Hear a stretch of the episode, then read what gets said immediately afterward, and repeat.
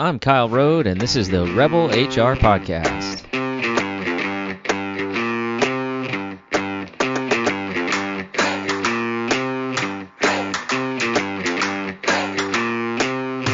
Welcome to the podcast. Rebel HR is a podcast for HR professionals who are ready to make some disruption in the world of work. Follow us online on Facebook at Rebel HR Podcast, rebelhumanresources.com, follow me on Twitter at Rebel HR Guy. All right, listeners, I am extremely excited for today's show. Today with me are co-hosts Molly Burdess and Patrick Moran, as always, uh, my HR rock stars. Our guest today is Elisa Garn, one of my favorite people to hang out with at an HR conference. Molly and Patrick, as always, thanks for joining me. Really excited about today's show. How's everything going in your world? You know, what I've been noticing recently, and I always welcome this to a point, but I've been noticing more and more people coming to my office or my coworker's office and just kind of doing like a 10, 15 minute mental dump.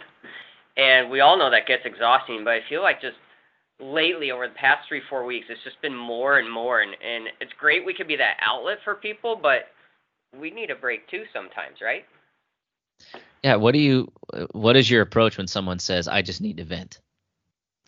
I just say bring it on because I'm with you. I'm in the same boat with you. I got the kids. We're dealing with all these decisions at work, and what's a lot of times people just want to be heard, and, and you don't really always have to have a solution for them, but you know you could try and stay positive, be empathetic, and show that you care. And sometimes, certain times of the day, like a Monday morning, that could be hard for me, but it's you know, we got to do our best, right? Yeah, I always ask them, okay, do you just want to listen? Do you want feedback? What do you want out of this?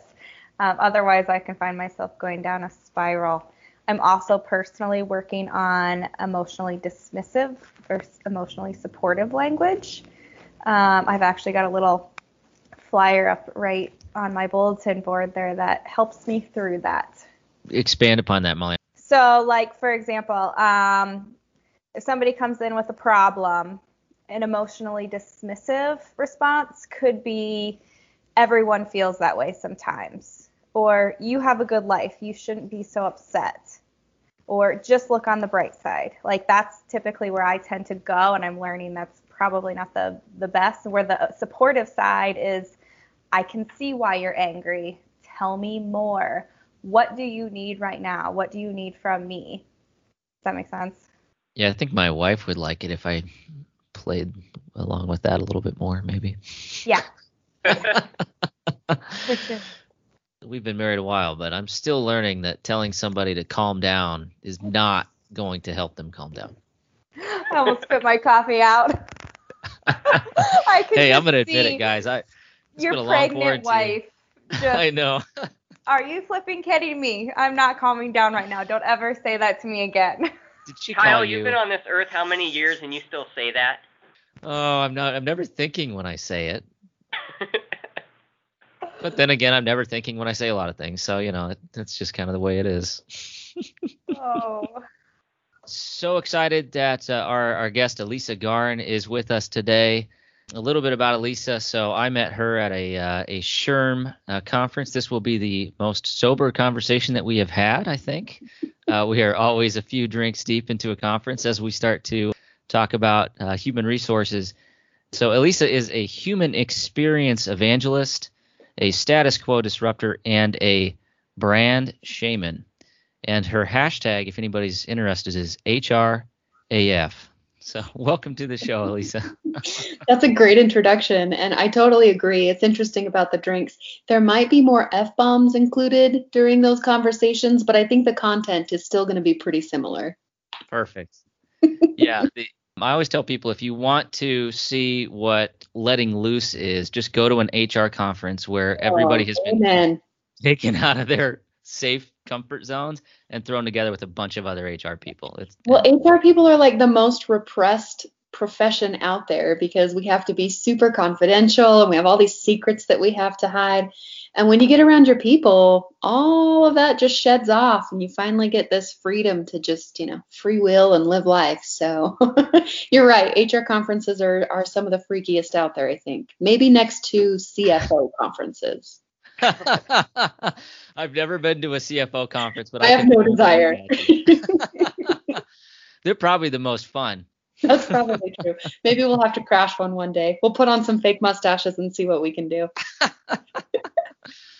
Oh, that's great. So, uh, Elisa, you've been extremely active over the last few years, and I think um, a, a great advocate for for the profession, and a great advocate for uh, disruption in the world of work, as well as, um, and I love this, focusing on the human experience and the employee experience. So, why don't you just tell our listeners what is your calling?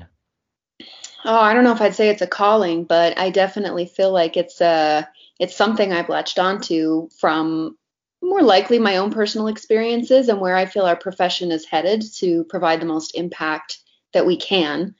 So disruption is really interesting because disruption and disrupt and all of those little buzzwords have kind of lost some of their meaning over the last couple of years, um, which is unfortunate because I think the word itself is what we're trying to do, but I think it kind of got a reputation for uh, we just want to ruffle feathers and drop f bombs on stage and be irreverent.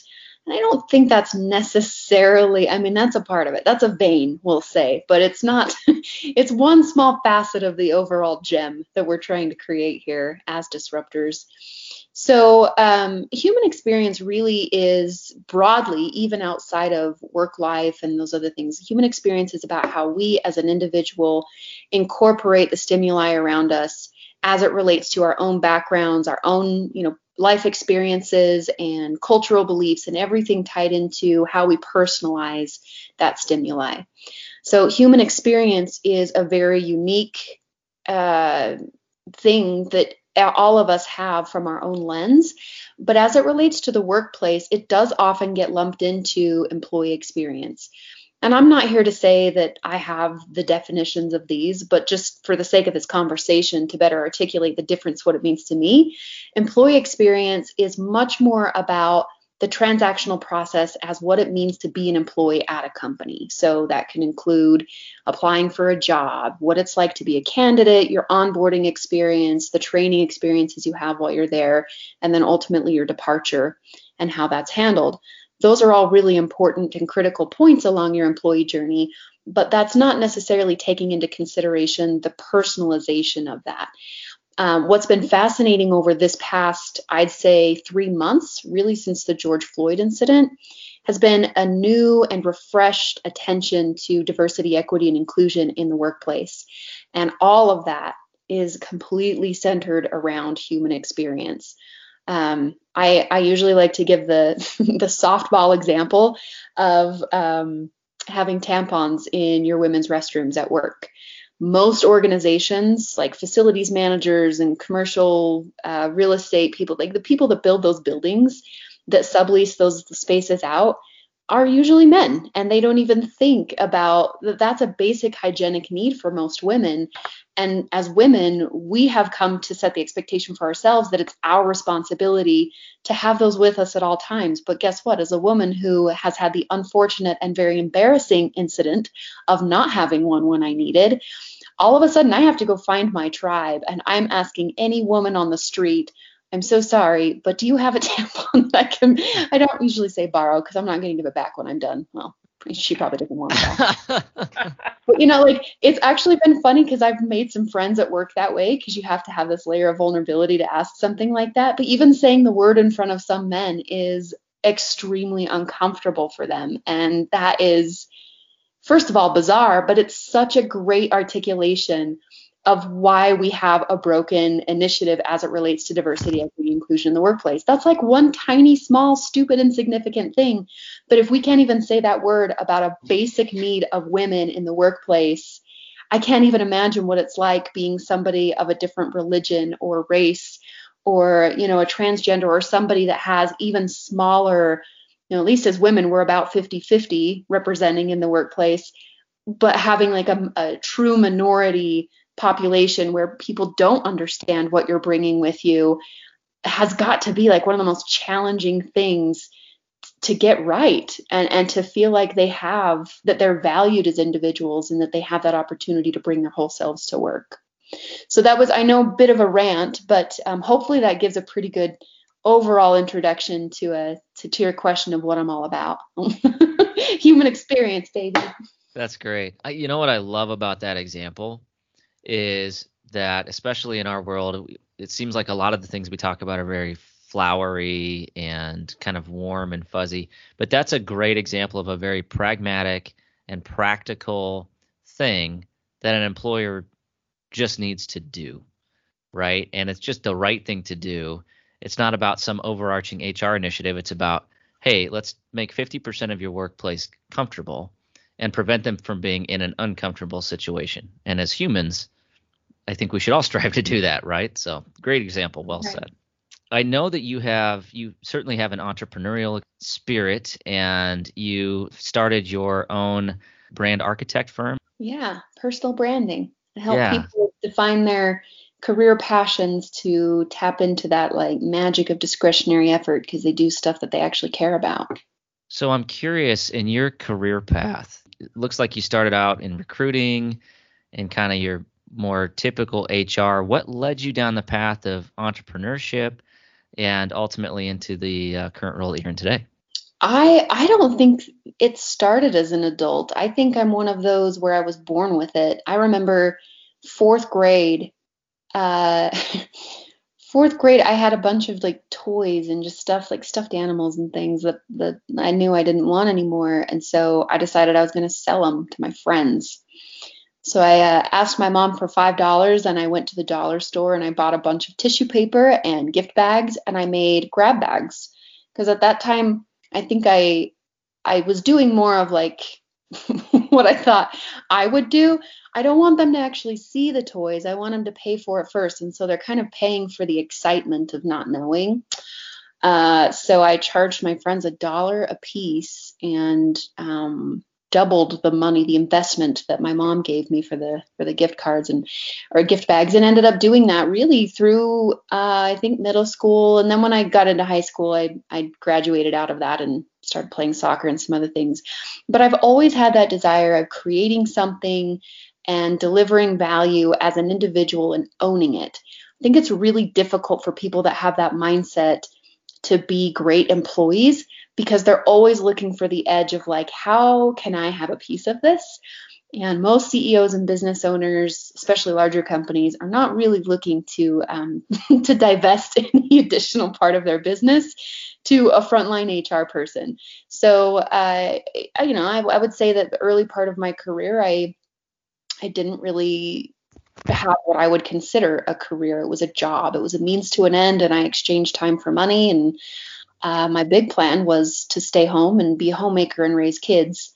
And then uh, I had my kids, and I was like, no, I can learn. I'm not cut out for this. I so relate. I went back to work and started pursuing more of a what I would consider the kind of the career phase of my life. Um, I did dip into sales for about four years at the recruiting agency you'd mentioned. So with about 10 years of HR prior to that, and then going into a sales role, it really opened my eyes to all of the intricacies of business acumen that I had just missed as an HR professional. And I loved it. Particularly, I loved going out and doing the business development. I loved networking, I loved building the relationships. But even more so, I loved the power and control of knowing what was happening in the business environment. I knew all the players, I knew what all where all the the bodies were buried. Um, and it was really fun to be able to to have that level of information, but also create these these introductions of companies and individuals for really bright, shiny, successful matches where the culture of that organization was perfect for this person and where they were at in their career. I really, really enjoyed that. But ultimately, that entrepreneurialism in me took over, and I I didn't want to continue building someone else's business. So I dabbled. I went back into, got some experience as an executive HR uh, in person for about three years, and really have just always had, always had a side hustle. So my, my, personal branding company right now is a side hustle. My day job, which I would be remiss if I didn't throw it out there, but I am the VP of Thought Leadership and Brand Marketing for GBS Benefits, which is an employee benefit brokerage out of Salt Lake City.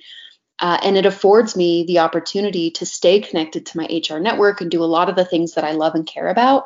But I still do all of these other things on the side, like consulting, and um, I do a lot of public presentations. And it's it's important to me because it's where I feel like I can have that layer of control without getting disgruntled, get dis, getting disgruntled in my day job. so it's been really important, uh, an important blend for me, and I think not an uncommon tale for a lot of HR professionals today. In regards to disruption, was there a point in your career where you're like, you know what, I want to do this differently. I want to think differently than most of my peers. Did you ever have that aha moment? Because the reality is, not all HR professionals are disruptors yet. Um, ideally, we'd like to get them there. But how did you take that leap? Or was there like a trigger moment? I don't know if it was a trigger moment, but there was definitely a trigger period. I mean, it, when I was doing recruiting and no longer being an HR practitioner inside the four walls of a company, I was out talking to CEOs and hearing their frustrations and the disappointment that they had with their HR team and even just like the kind of whispers of oh here comes HR like all of that was being compounded in the people that were hiring for this function and the people that were saying really the ones portraying the value of what they wanted to see. And that was very impactful to to my understanding of like man, people hate us. Like it's always had a little bit of that connotation, you know, in, in media and stuff. Like Toby of, of Office is always the, the grand example. But as I started recognizing, like, okay, this isn't just a joke. I mean, this is you're talking about people's pay, you're talking about their benefits. It has so much of a ripple impact on their livelihood and how they show up at home and their stress levels and for us to just sort of take a flippant approach of this transactional expectation of you come in, ask a question, and we solve a problem wasn't good enough. That, was not what the CEO was asking for. Um, so that sort of led into, I guess, my disruptive movement of trying to create shared language for, to start with, HR people and CEOs wanted the same thing, but they were not speaking in the same language. So that was really the first thing of like, I can't just go out there and tell HR people they suck and they have to be different. That's not going to create change. If anything, they're just going to hunker down and say, You're an asshole and I don't want to talk to you and you're not in my network. I knew that I had to do it from a place of empathy to help them understand that what you're trying to accomplish, you want that proverbial seat at the table. You want to be taken more seriously, et cetera, et cetera well it has to start with you speaking the language like you know you expect you expect your ceo who's on mars to come to your planet on venus and speak venusian but if i go to spain i'm not going to vacation to spain and expect everybody there to speak english just because the world revolves around me. Um, so I, I, I do think that that's been more of my approach and really kind of how I, I warmed up to that and why it was so important. Um, having said that, there's always going to be a place for traditional HR. There's always going to be small businesses that just want to get by on the bare minimum. And there will be demand for those jobs, I think, even into this next era we're headed into. But those aren't the high paying jobs. They're not the ones that, when that company does go out of business or struggles or has to do layoffs, it's going to be very challenging for those individuals to continue to find reputable work because that particular skill set and demand is getting smaller and smaller and that world is closing in around them. So that's where i've seen the biggest struggle of people that are very unwilling to adopt some of these changes and what we're trying to push collectively as as disruptors.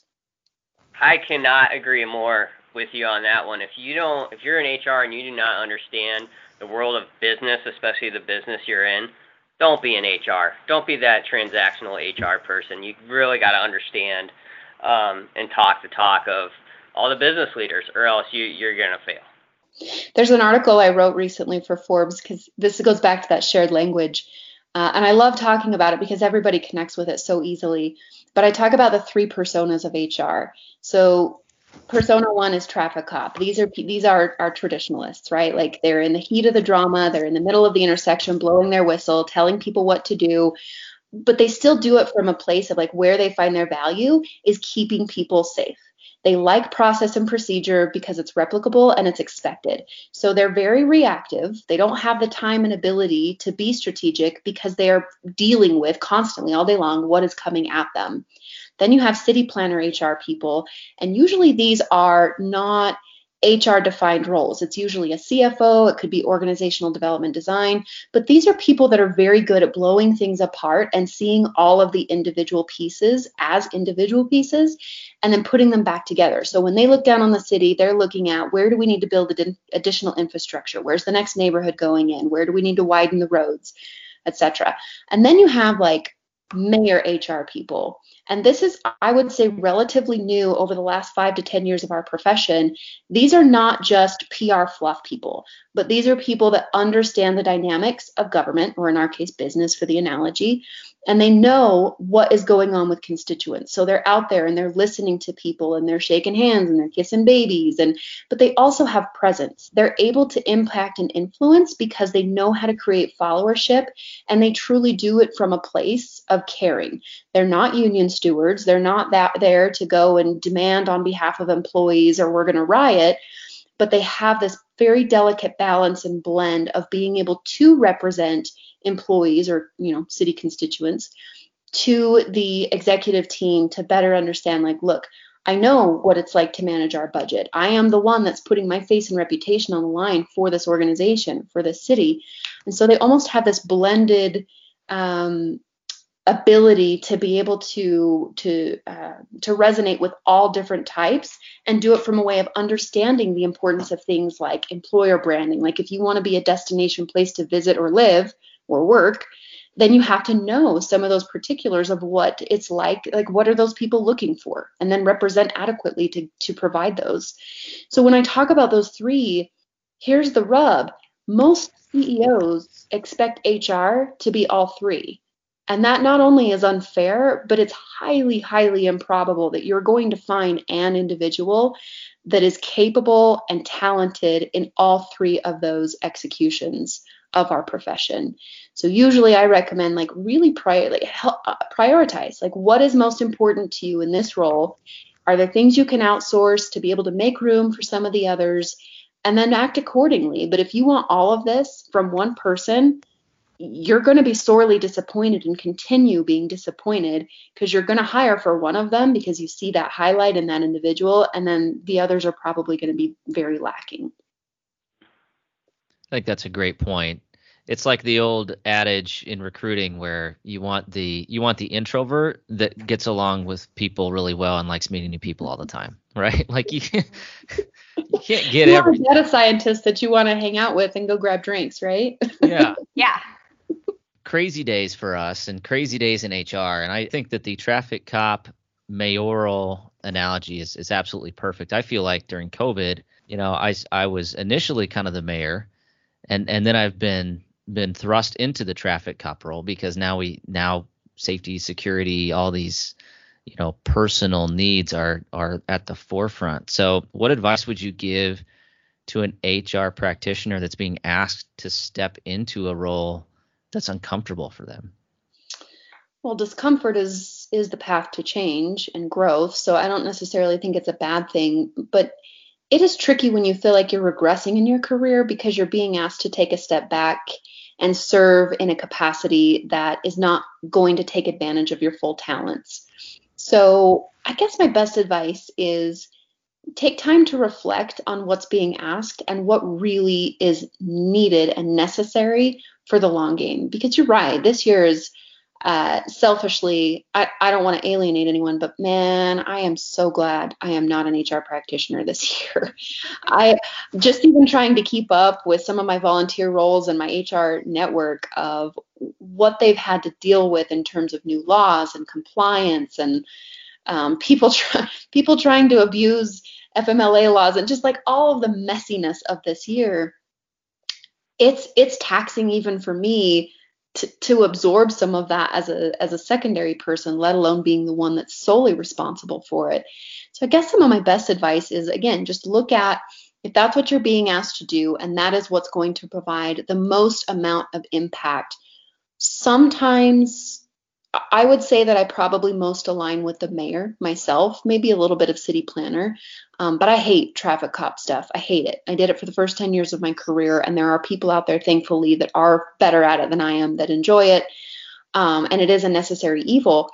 But the thing that I, I have to remember sometimes is even if I'm in a strategic role, the impact that the things that I control on the employee experience are not always going to be the sexy parties and the fun games and the swag. Sometimes it's going to be a very baseline expectations of answering questions and giving them a surety and calmness in amidst chaos. So if that means, you know, pulling yourself back into a transactional role and and refocusing on I need to make sure that our people know that they're safe, that we have this under control, over communicate, which is impossible, but do everything I can to make sure that they know that I've got their back and that we know what we're doing and we're going to get through this. That is a much higher calling than probably anything else you could be doing in an HR capacity in, in a year like we've had.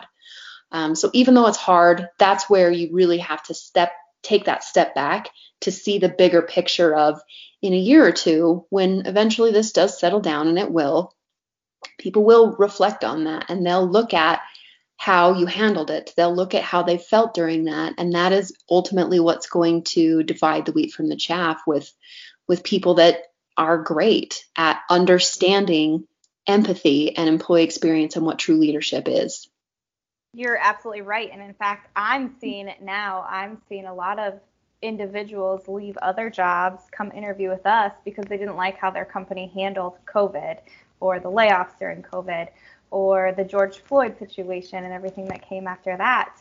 Um, so I'm seeing that now. So I completely agree. And I think employer branding, um, there's so much you can do through these hard times just to get through and, and be better on the other side. It's a great point. Yeah with authenticity. Yeah. Throw that little caveat in there. yeah. That's great. Do the That's right great. thing just because it's the right thing. Right. Well, I think it's such a such an important point that you know culture and and human experience and employee experience, it all boils down to the sum of all of the actions that you take, right? So the actions you take today to keep people safe will reverberate through your culture uh, well beyond that one policy decision that you made related to COVID 19. Absolutely. So. Well, we are just getting started with this conversation, so we're gonna have to um, we're gonna have to do this again here, Elisa. But great. Hey, you have me back for a part two, and we'll go we'll go deeper with like at least three more F words. Perfect. We'll just schedule like a three hour, and we'll just go we'll just go deep, and we'll have to do it we'll do it after hours so we can drink, and then it'll be more of our natural environment. Sure, sure. Yeah, Kyle, I say that all the time. Why do you schedule these things at this time? It's got to be later. So Sorry. Knock this off. It's got to be later. Sorry, Patrick. I, I, promise I'll let you get a Bud Light in your hand at one of these one of these. hey, well, when the world does return back to normal, I'd love to schedule time to come out and visit, and if we can do an in-person event, especially for your listeners, I would welcome the opportunity to get on a plane uh, at some point. So Please. happy happy to chat with you guys again. Please, yes. Plane rides sound great right now. I know, I miss them. I miss all of those germs. Bring them back. Oh, yeah. All right. Well, thank you so much. Elisa Garn, where can we find you if anybody wants to get connected? Uh, best place to connect with me is probably on LinkedIn because that's where I live and breathe. So uh, just find me. My name is E L I S A G A R N. Pretty easy to find. Great content. Uh, just check out uh, check out the LinkedIn. You'll get some great information, and uh, I guarantee it will uh, help you if you are in human resources. So, thank you so much, Elisa. Have a great rest of your day. Thanks, guys. See ya. Thanks. Bye. Thanks. All right, that does it for the Rebel HR podcast. Big thank you to our guests.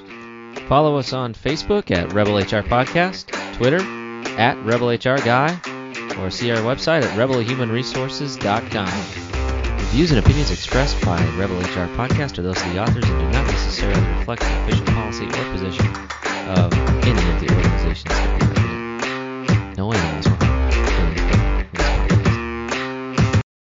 baby.